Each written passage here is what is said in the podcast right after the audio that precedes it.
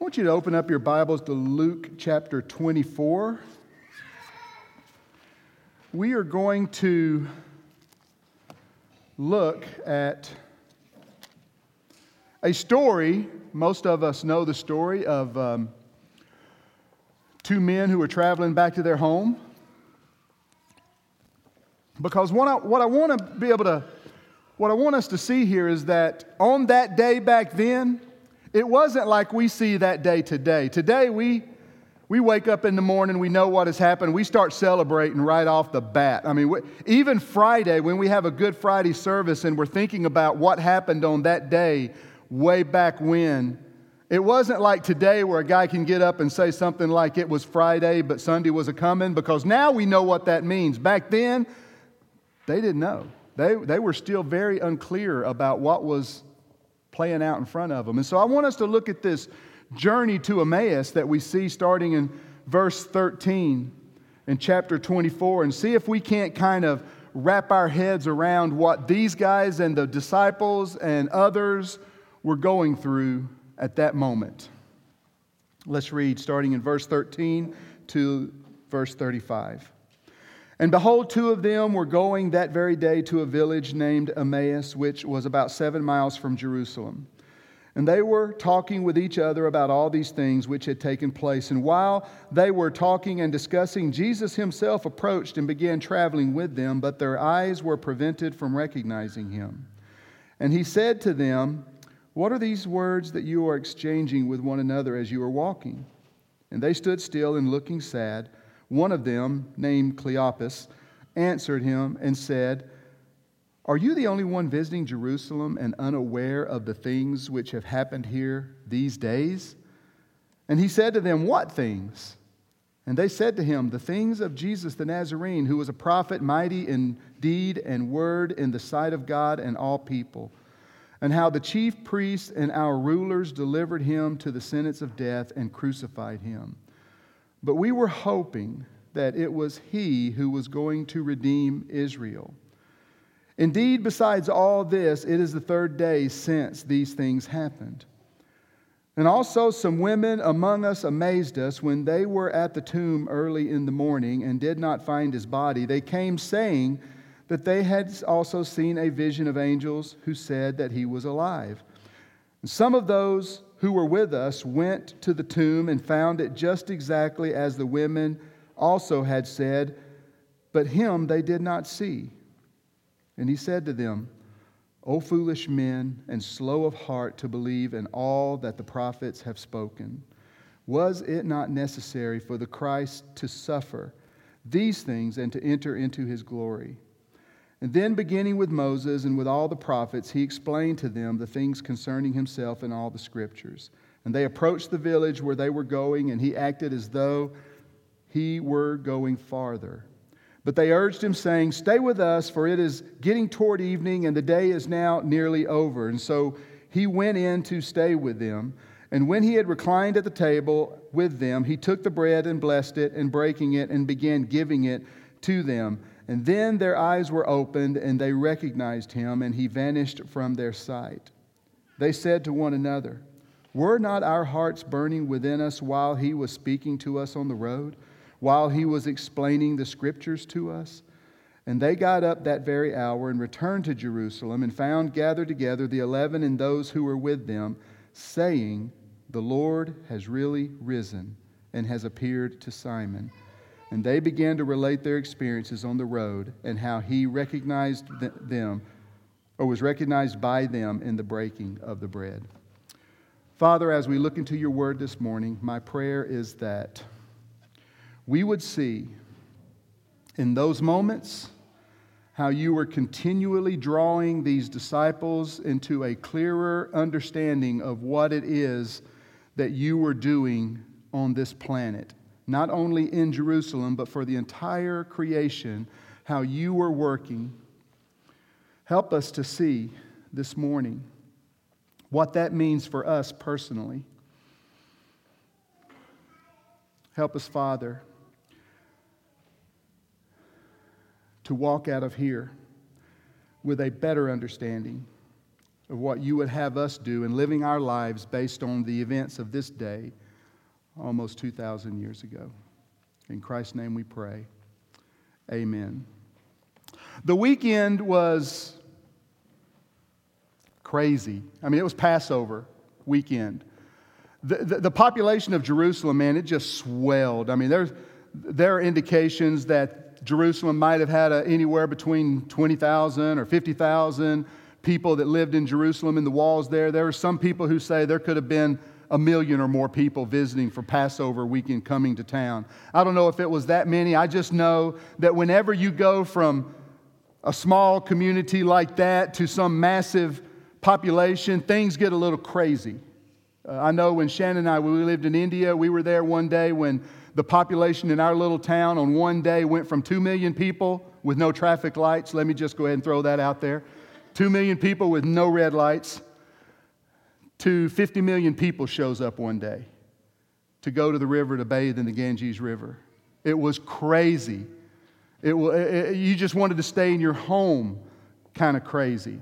And so in Jerusalem, all of these people, they're, they're, they're there to participate. And while they're there, they start hearing rumors, they start hearing about this Jesus that they, they might, some might have seen him as he's been on his journeys traveling around. Some have heard about him. Some might not have heard anything about the guy. We don't know, but they start hearing about how he has been arrested. He's been uh, gone through trials, uh, multiple trials, that he has been found guilty, that he has been crucified at nine o'clock in the morning, that he has gone through the day. Surely they noticed at noon the darkness that fell over the land. Surely they noticed in the temple the veil tearing from the top to the bottom. Surely they noticed when people started coming up out of those graves. This wasn't the regular Passover weekend that was happening here. And then Saturday comes, it's Sabbath, they're resting. The disciples are hidden away in a room and wondering what's next. And Sunday morning happens. Sunday morning comes. And there's women that go to the tomb to find out, you know, to take care of the body of Jesus, and he's not there. Now, it starts off, this passage says, the two of them that very day were going to a village named Emmaus. It was seven miles outside of Jerusalem. Two of them um, these two were with the disciples. You, we know this by in verse 9. If you just look up at verse 9, it, it talks about that these ladies, they went and, and, and checked uh, on the body of Jesus, and it says, and returned from the tomb and reported all these things to the eleven and to all the rest. But in verse 24, it says that some of those who were with us went to the tomb and found it exactly as the women had said it was. And so we know that these two, two, when it says two of them, it was talking about two people, two men who were in the room with the 11 disciples and the ladies when they came and made a report to the disciples about, they know that they were there with them. And so these two guys, for whatever reason, it seems like they did not go to the tomb to check things out for themselves. Maybe it was because they had to get back home. Because it is Sunday morning. It's after the Passover, the Sabbath is over, and so they're allowed to travel back to their places to go back home. Maybe we don't know. We, all we know is that they are making this trip seven miles to Emmaus, and Jesus shows up. And he prevents them from seeing who he is. Now, I think we're going to get a clearer understanding of why he prevented them later on. But he prevented them from seeing, and he starts asking this question what are these words that you are exchanging with one another as you are walking? And it says, and they stood still looking sad. I can picture it like this as they're walking along, and a stranger comes up and says, What are these things that you're talking about? And they stop in their tracks and they look at each other, they're sad. And then they have this back and forth with Jesus. Are you the only one visiting Jerusalem and unaware of the things which have happened here these days? Now remember, what we just talked about. I mean, there were some things that was typical weekend crowds, Passover celebrations, things like that, but there were some things that just typically did not happen. Darkness over the land, people walking out of graves, veil torn from top to bottom. There was no doubt that everybody kind of had an idea this was a little bit of, are you the only one in Jerusalem that doesn't have any idea of what's been going on this weekend? And Jesus just come back at them with a simple question what things?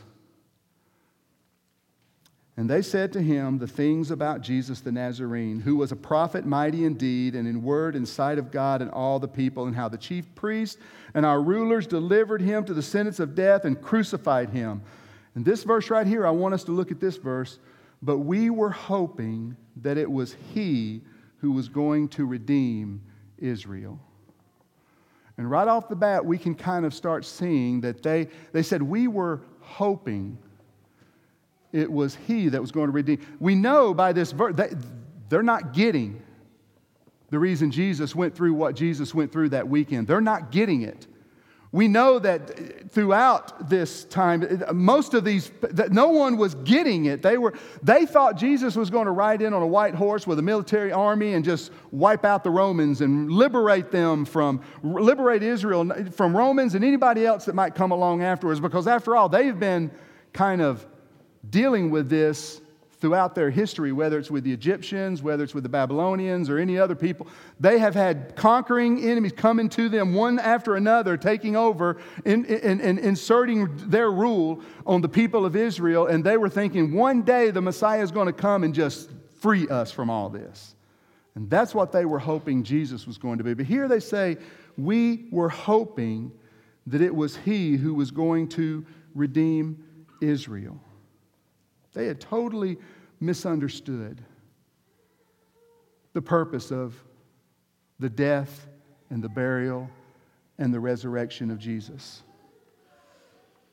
He goes on and they're talking, you know, it goes through the same story we just talked about, about how some women came and told us, and some of our people went to the womb, found it just as they were. And I don't know what, the, between verse 24 and verse 25, I don't know how much of a pause was here. I, I don't know if Jesus was kind of letting them just kind of ramble until they came to a stopping place. Uh, I don't know if he just kind of, when they did come to a stopping place, if he just kind of let it simmer there for a little bit. but he does something here that, you know, we're taught as pastors not to do when someone comes into our office and starts saying, man, I just don't get it, man. My life is really tough and it's, things are going, you know, so and so doesn't like me anymore. My job is hard. My health is bad and all that. And, and, and, you know, we're taught to not look at them and go, oh, you foolish person. But Jesus, right here, he looks at these two guys and he said, oh, foolish men. And slow to heart to believe in all the prophets had spoken. Was it not necessary for the Christ to suffer these things to enter into his glory? And then, beginning with Moses and with all the prophets, he explained to them the things concerning himself and all the scriptures. Now, when we look in the, I mean, you know, there are like 300 some odd prophecies about Jesus in the Old Testament, right? I don't know if Jesus went down the list of every one of those prophecies, but whatever it was, seven miles is a long journey on rocky, dirty roads. It's, they, they, it's not like they had these you know, the roads that we kind of, the parks with the trails and the, the pavement and all that kind of stuff. Walking between these towns, they might have had some better roads than they had before, but they were still something that you just could not do a brisk walk and trust your feet wherever you were putting your feet. So it, I don't know how long it took, uh, but, but, but it took some time to go those seven miles. And during that time, Jesus is just unfolding the scriptures in front of him. We don't know, it doesn't say which, what, what, what, where he went. I can imagine he went to Isaiah and talked about the suffering servant. I can imagine he went as far back as Genesis 3.15 when he's after the fall, when, when and, and Adam and Eve had, had, had sinned against God and, this, and the enemy was standing there with Adam and Eve and he told the enemy, the, the, the, the fruit, the, the seed of this woman is going to bruise your head and you're going to bruise his heel. Jesus might have kind of unfolded some meaning there as far back as Genesis. And, and, and so he, he, he, easily could have gone through Psalms 22, just, just laying out Psalms 22. What you just saw or heard about this past weekend was written about a thousand years ago. Before the crucifixion was ever a historical event, way back then in Psalm 22, it talked about hands and feet being pierced with nails.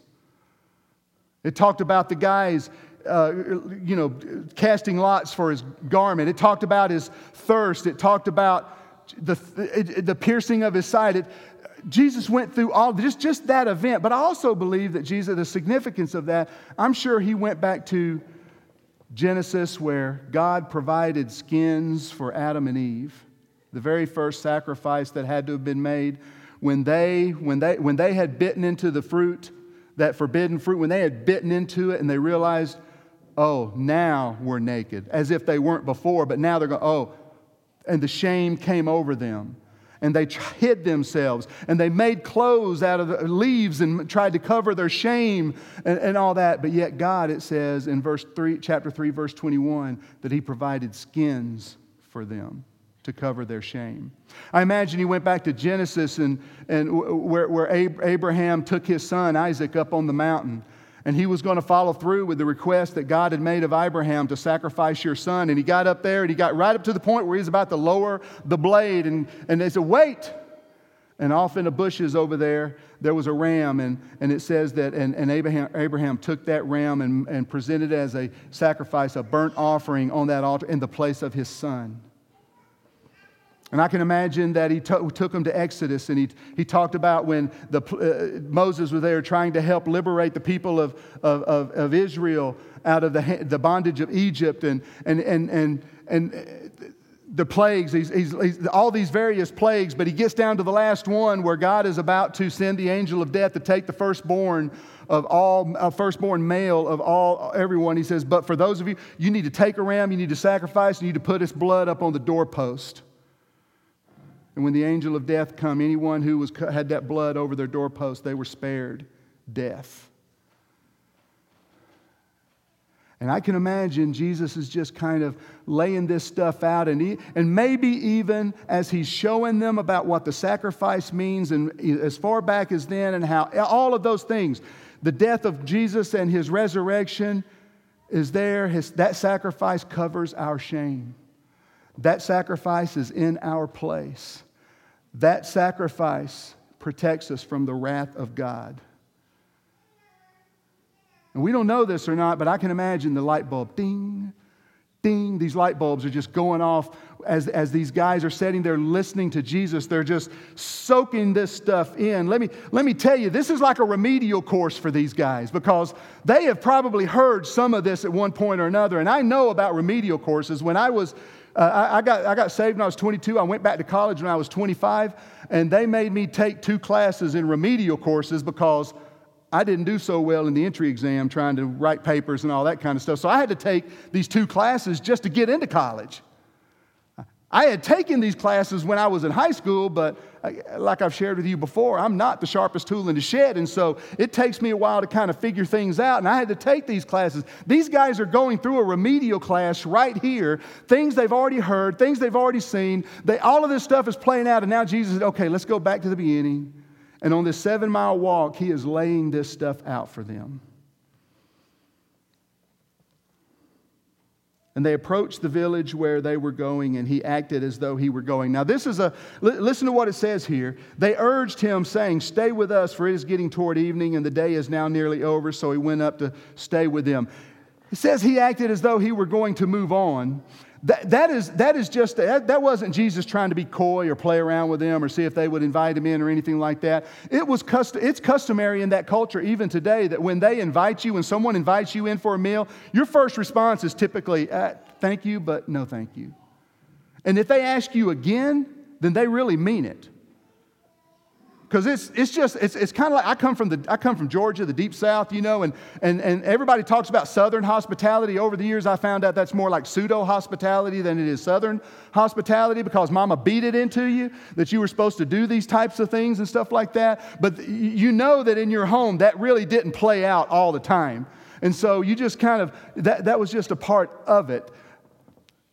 But here in these cultures, Please come in. Here, have some coffee with me. No, I appreciate it. Thank you so much, but I have to be moving on. No, seriously, I need, I, w- I want to spend time with you. I want to get to know you. I want to hear about this in you. When they start going that route, then you know, okay, they mean it. In Morocco, they actually have a little custom that where you, when, when they pour this, the mint tea to you, you know you, they want you there as they are pouring the tea and they're lifting the, the thing up in the air and it creates a frothy foam in that tea toward the end. If they ever get to a place where they're just kind of pouring it in the glass, it's time to go. Okay, if they ever get to you know that, that little place where they're just pouring it in there, you, you've, sta- you've overstayed your welcome. But but here Jesus saying he's or Jesus is acting like as, as if he's going to move on, and they say, No, come, stay with us. And they come. And look at what happens here. When he had reclined at the table with them, he took the bread and blessed it, and breaking it, he began giving it to them. Then their eyes were opened, and they recognized him, and he vanished from their sight. Again, this is a cultural thing that went a little bit different here. Culturally, it was the host's job to take the bread and to break it and to bless it and, and, and to pass it out and all that. It was the host job to do that. I would never, in a home of a Moroccan, when we went to visit with them, I would never just start picking up the bread, breaking it, and passing it out. That was their job to do. Here, Jesus takes the bread in the host home, he takes it, he blesses it, he breaks it, he starts passing it out. And it says, then they recognized him. They were, and, and, and, and, and if you look here, excuse me, if you look here, then their eyes were opened. It's, it's almost as if at this point, either God said, just as He did earlier, we did not permit them from recognizing Him, and here He's permitting them from recognizing Him, or is it in the breaking of the bread that they recognize Him? I think we get a clue in that. And down in verse 35, it says, when they do go back and talk to the disciples, they began to relate their experiences on the road and how he was recognized by them in the breaking of the bread. Jesus took the bread, he blessed it, he broke it, he passed it out. How many times do you think Jesus has, I mean, these guys have seen Jesus do this? You know, Jesus, he typically, at the Lord's Supper, we saw that. We, it, it, it was just, it, it's not something that Jesus just did and now all the world does. It was something that Jesus took as a custom of that day. And so when they're sitting around having meals and interacting with, with each other, how many times under a tree out in the forest, how many times in a garden, how many times in someone's home or something like that did they not see him take the bread and bless it and break it and hand it out? It was in that act of service that they saw, they began to see that this is the Christ. And it says here that all of a sudden, when they recognized him, he vanished. We know Jesus had a resurrected body, and it's not the same body that we have now. With this limitations and all that. His resurrected body, he could pass through walls, he could vanish, disappear, he could do all sorts of stuff. All right, and so it says here that then suddenly, as they recognized him, he vanished. And look at what they say here. Verse 32 Were not our hearts burning within us while he was speaking to us on the road, while he was explaining the scriptures to us? Were not our hearts, when he was telling us all of this stuff, weren't we coming alive Weren't we better understanding? Weren't we really? Now we know what is kind of going on here. Now we're starting to get what he's talking about. Now we know why he rode in on a donkey instead of a big white horse. Now we know why he died on the cross instead of calling down the angels and conquering Rome. Now we have a better understanding of all that. Today we wake up Sunday morning and we're celebrating.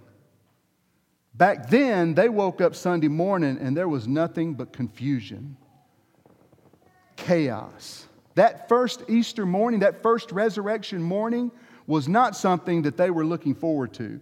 And even, and even when, when, when it says here, at, at, we're not, not our heart, he was explaining to us on the road while he was, or he was speaking to us on the road while he was explaining the scriptures. And they got up that very hour and returned to Jerusalem. They didn't sit around and talk about it. They got up that hour and they got back seven miles back to Jerusalem to meet with these guys. And it says, And they found gathered together the eleven and those who were with them, saying, The Lord has really risen. The Lord has truly risen from the dead. This was a message that when they left Jerusalem that morning, they had heard he's not in the tomb, but they didn't know where he was. They had heard an angel tell the women, and the women report to them that he was alive, but they didn't know whether to believe that or not. It wasn't until, as they're walking on the road and they're hearing the scriptures unveiled to them, this just laid out for them, they moved from their truth to the truth on this seven mile journey.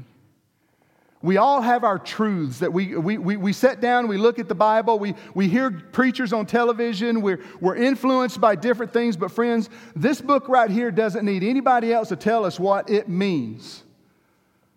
You don't need me to tell you what this means. We all, any, any one of us who is a follower of Jesus Christ, has that spirit within us that will tell us what this word means. I challenge people all the time don't take my word for it. You go home, you read it, you pray about it. If the spirit within you is in agreement, then great, we're in agreement. But if not, don't believe it just because David Hutton said it.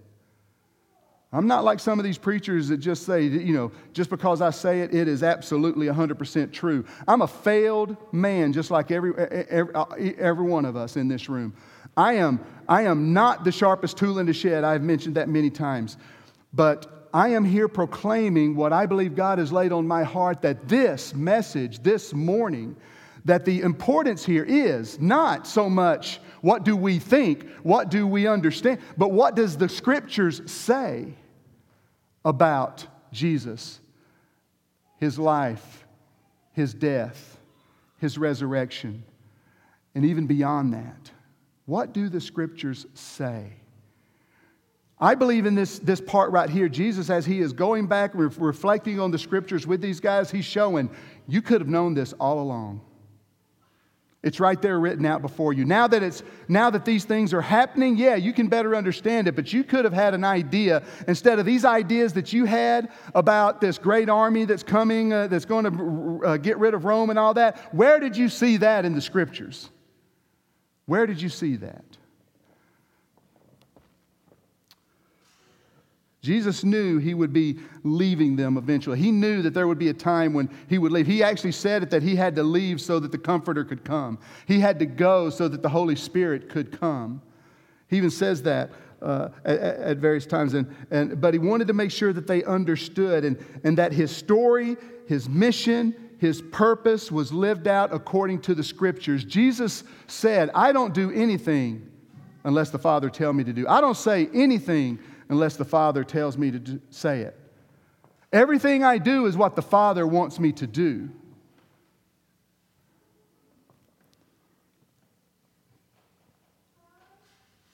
Thomas wouldn't believe it until he was able to touch Jesus. And when Jesus, here's, when Jesus did present himself to Thomas, and Thomas said, I believe, Jesus said this Because you have seen me, have you believed? Blessed are they who do not see and yet believe.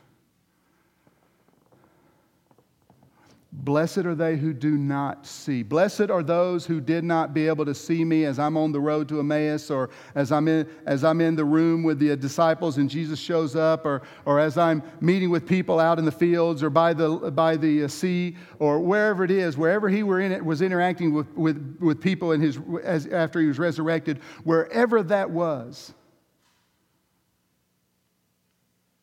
But he said, Blessed are they who believe me who do not get to see me. And friends, we do not get to pick how the Jesus we get to present to people to believe.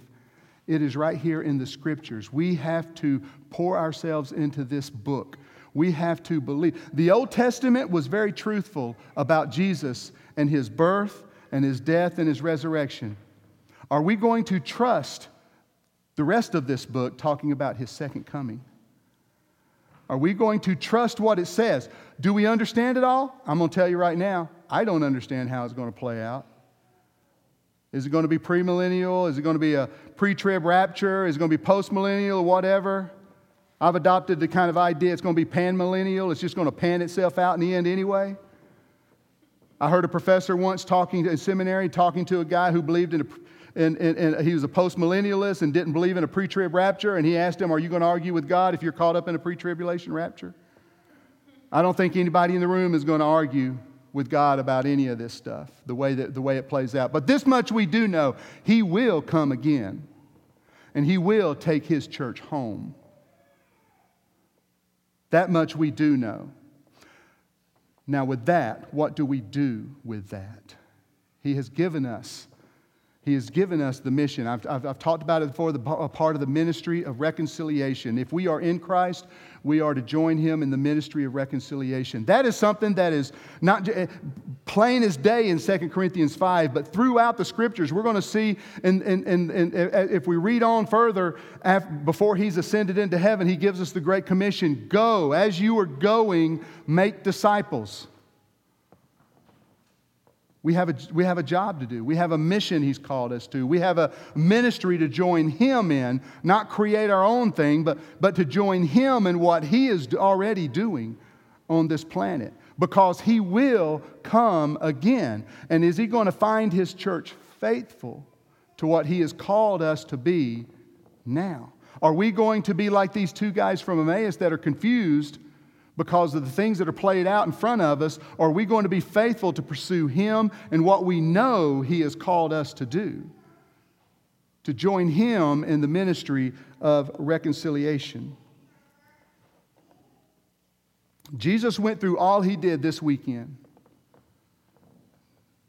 Almost 2,000 years ago, He went through all of that. Yes, because it was foretold, it was prophesied, it was God's plan all throughout history. But he endured all that, went through all of that, so that we would be able to hope in him, to have a certainty of our future in him. And it has to be in him, not just even in his teachings, it has to be in him. There's a lot of people out there trying to live good lives, trying to be as good of Christians as they can without receiving him. I, I, was raised in a home that we, you know, we were told we were Christians. And it wasn't until I was 22 years old I realized I was not a Christian. And in this, in this world that is just destroying itself, that is decaying, in this world that is chaotic, we, Jesus has a plan for each one of us. And He died so that we might live an eternity with Him. We don't have to stay where we are. We don't have to embrace the, our current circumstances and think this is just the way it's going to be. Friends, if there, are, if there are some of you in this room who have never received Christ, let me just tell you his, his, his story here is a story of hope as he was resurrected, as he conquered sin and death. All he, all he has done is he, he did all of this because there was no way we and I mean all of us in this room, there was no way we could deserve God's love and an eternity with Him apart from Jesus Christ. There was no way this was going to happen. We are no good. We are wretched people. And you might say, Well, I'm not wretched. I'm not that bad. Listen to each other. Like I said, we might look good, but in the eyes of God and a holy God, each one of us, we are depraved. Each one of us are sinners. We have disobeyed him, and even if it's just one way, it is one way too many. We have disobeyed him. But God did not leave us there, He did not leave us in that. Jesus came to live this perfect life. He came to go to that cross. He came to be resurrected. He came to go up and to be ascended. And he, right now, He is up there right now interceding for us to the Father.